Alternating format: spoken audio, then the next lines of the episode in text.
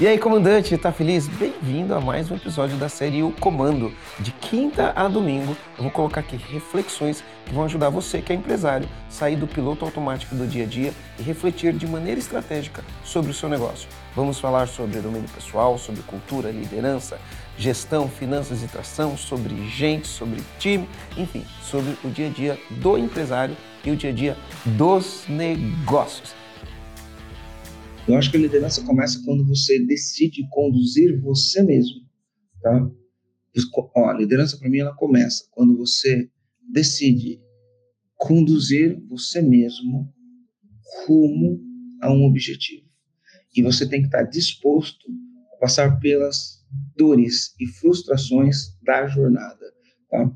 E aí, quando você decide, decide conduzir você mesmo como um objetivo maior e está disposto a passar por todas as frustrações, frustrações da jornada, mas sabendo que a cada fato que acontecer, cada frustração que acontecer, você vai agir, tá? De maneira, de maneira ética, de maneira íntegra, de maneira racional, você vai agir para remover as barreiras e frustrações, tá? E aí, liderança se faz com pessoas. E aí você precisa conduzir você e as outras pessoas através do objetivo, tá? Só que acontece o seguinte, liderança não é cargo. Muitas pessoas, elas acham que porque eu montei uma empresa, porque eu contratei pessoas, eu sou líder. Tá muito longe de ser verdade isso. Muito longe de ser verdade. Muito, muito, muito, muito longe, longe de ser verdade, tá? Ah, eu trabalho numa empresa, comecei a dar resultado, fui promovido, era office boy, fui promovido para vendedor, de vendedor fui pra, pro, promovido para coordenador de vendas, coordenador de vendas fui promovido para é, gestor de vendas, e aí como eu tenho o nome de gestor, eu sou líder. Não é. Não é. Eu gosto de falar que a liderança, a liderança não é um cargo, antes de mais nada, cargo. Qual é o teu cargo? Sou líder. Meu, liderança não é cargo, antes de mais nada, tá? Liderança não, não, não é cargo, mas liderança, a liderança, através, apesar de não ser cargo, a liderança é uma posição que você conquista na cabeça das pessoas, não é no organograma da empresa, é na cabeça das pessoas, né? Porque as pessoas vão te dar o direito de liderar elas.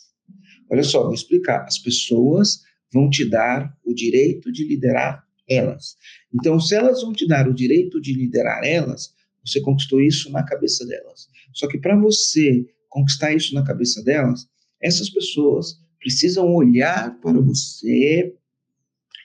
Antes de eu explicar isso que eu vou falar, eu vou falar o seguinte. Existem dois tipos de funcionários. Existem mais, mas eu vou colocar dois aqui para não ficar com muita enrolação, tá? Existem dois funcionários. Aqueles que querem crescer, se desenvolver e evoluir na vida, e aqueles que não querem.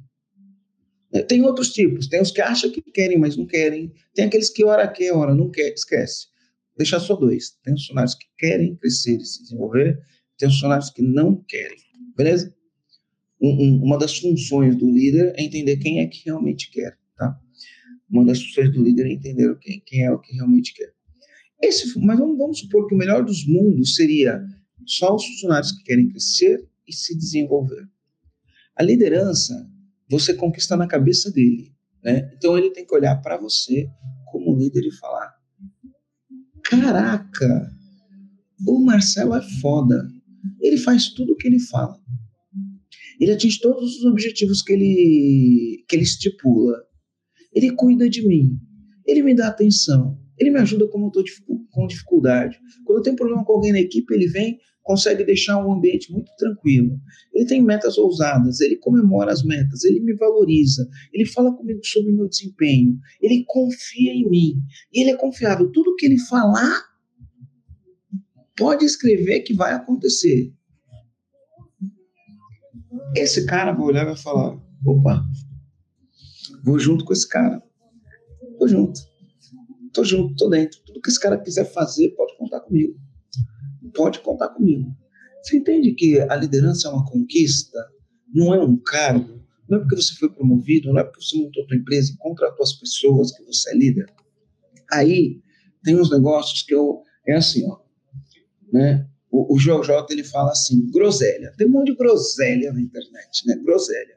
Fala assim, ah, como você lidera? Pelo exemplo. Lidera pelo exemplo. Groselha. Groselha. Groselha mesmo. Não estou falando que você não precisa dar o exemplo. Estou falando que só o exemplo não funciona. Então vamos lá. Vamos lá. Você acorda de manhã. Você faz sua oração, você lê seu livro, você faz teu treino, você se alimenta de maneira adequada, você coloca uma roupa que está muito adequada com a roupa do teu trabalho. Você chega no teu trabalho, você estabelece as prioridades do dia, você cumpre as prioridades do dia,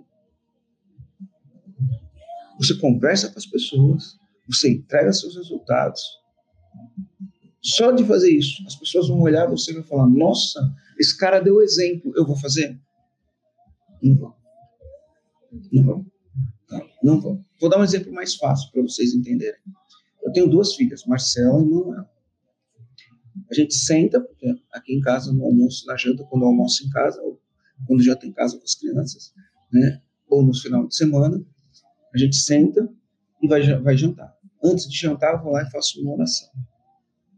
Aí, beleza, termino minha oração, janta. Terminei minha janta, recolho meu prato e levo para a cozinha. As minhas filhas, elas veem esse exemplo todo santo dia. Elas fazem isso. Não faz. Mas eu dei o exemplo, liderança é exemplo. Eu dei o exemplo, ela não faz. Elas não fazem. E aí, o que, que eu preciso fazer para elas fazerem? Diálogo. Diálogo.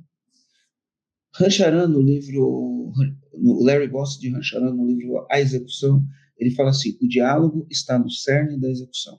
O que, que ele quer dizer que o diálogo está no cerne da execução? Né? Diálogo, antes de mais nada, dia é através de, logo é palavra ou sabedoria na tradução.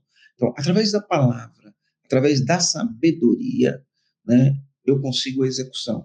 Então, é assim, ó, eu tenho que recolher as minhas coisas que estão no prato, que estão na mesa.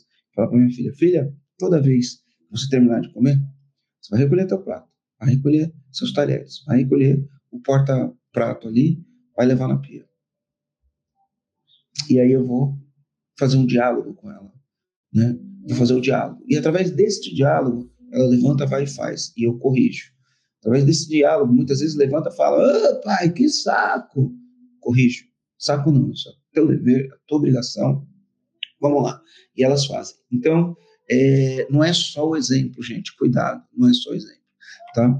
Bom, hum, eu gosto de falar também que é, a liderança ela é uma competência que toda pessoa pode e deve desenvolver. Toda pessoa pode e deve desenvolver a, a liderança, desde que ela esteja disposta a enfrentar os próprios medos para poder fazer isso, tá? Então, liderança é uma competência, e se é uma competência, todo mundo desenvolve, desde que tenha vontade. Nem todo mundo tem vontade, tá?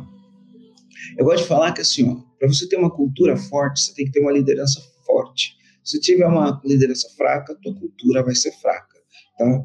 Então, é, empresas que têm que têm cultura fraca e liderança fraca, acaba acontecendo de ela ter, né, reflexo, reflexo.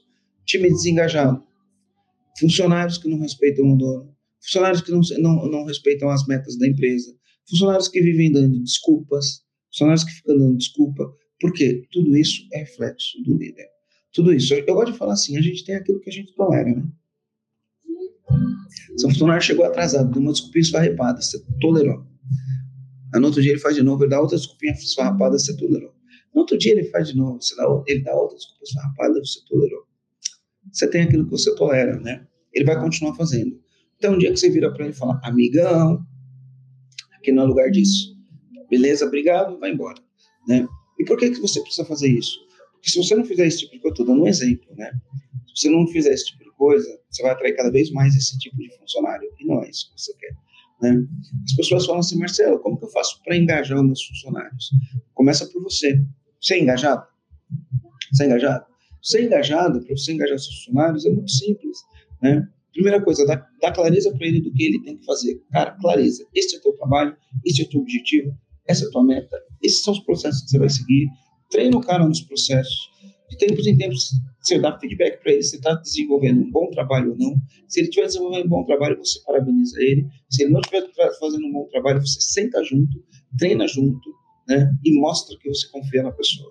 E vai fazendo conversas com ele de quinze em quinze dias para você liderar esse cara. E aí você vai ver.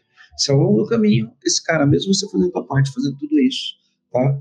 Dando atenção para ele, dando atenção para a equipe, colocando gente boa no time, falando com ele sobre o desenvolvimento dele, falando com ele sobre os sonhos dele, falando com ele sobre os próximos passos dele na empresa, né?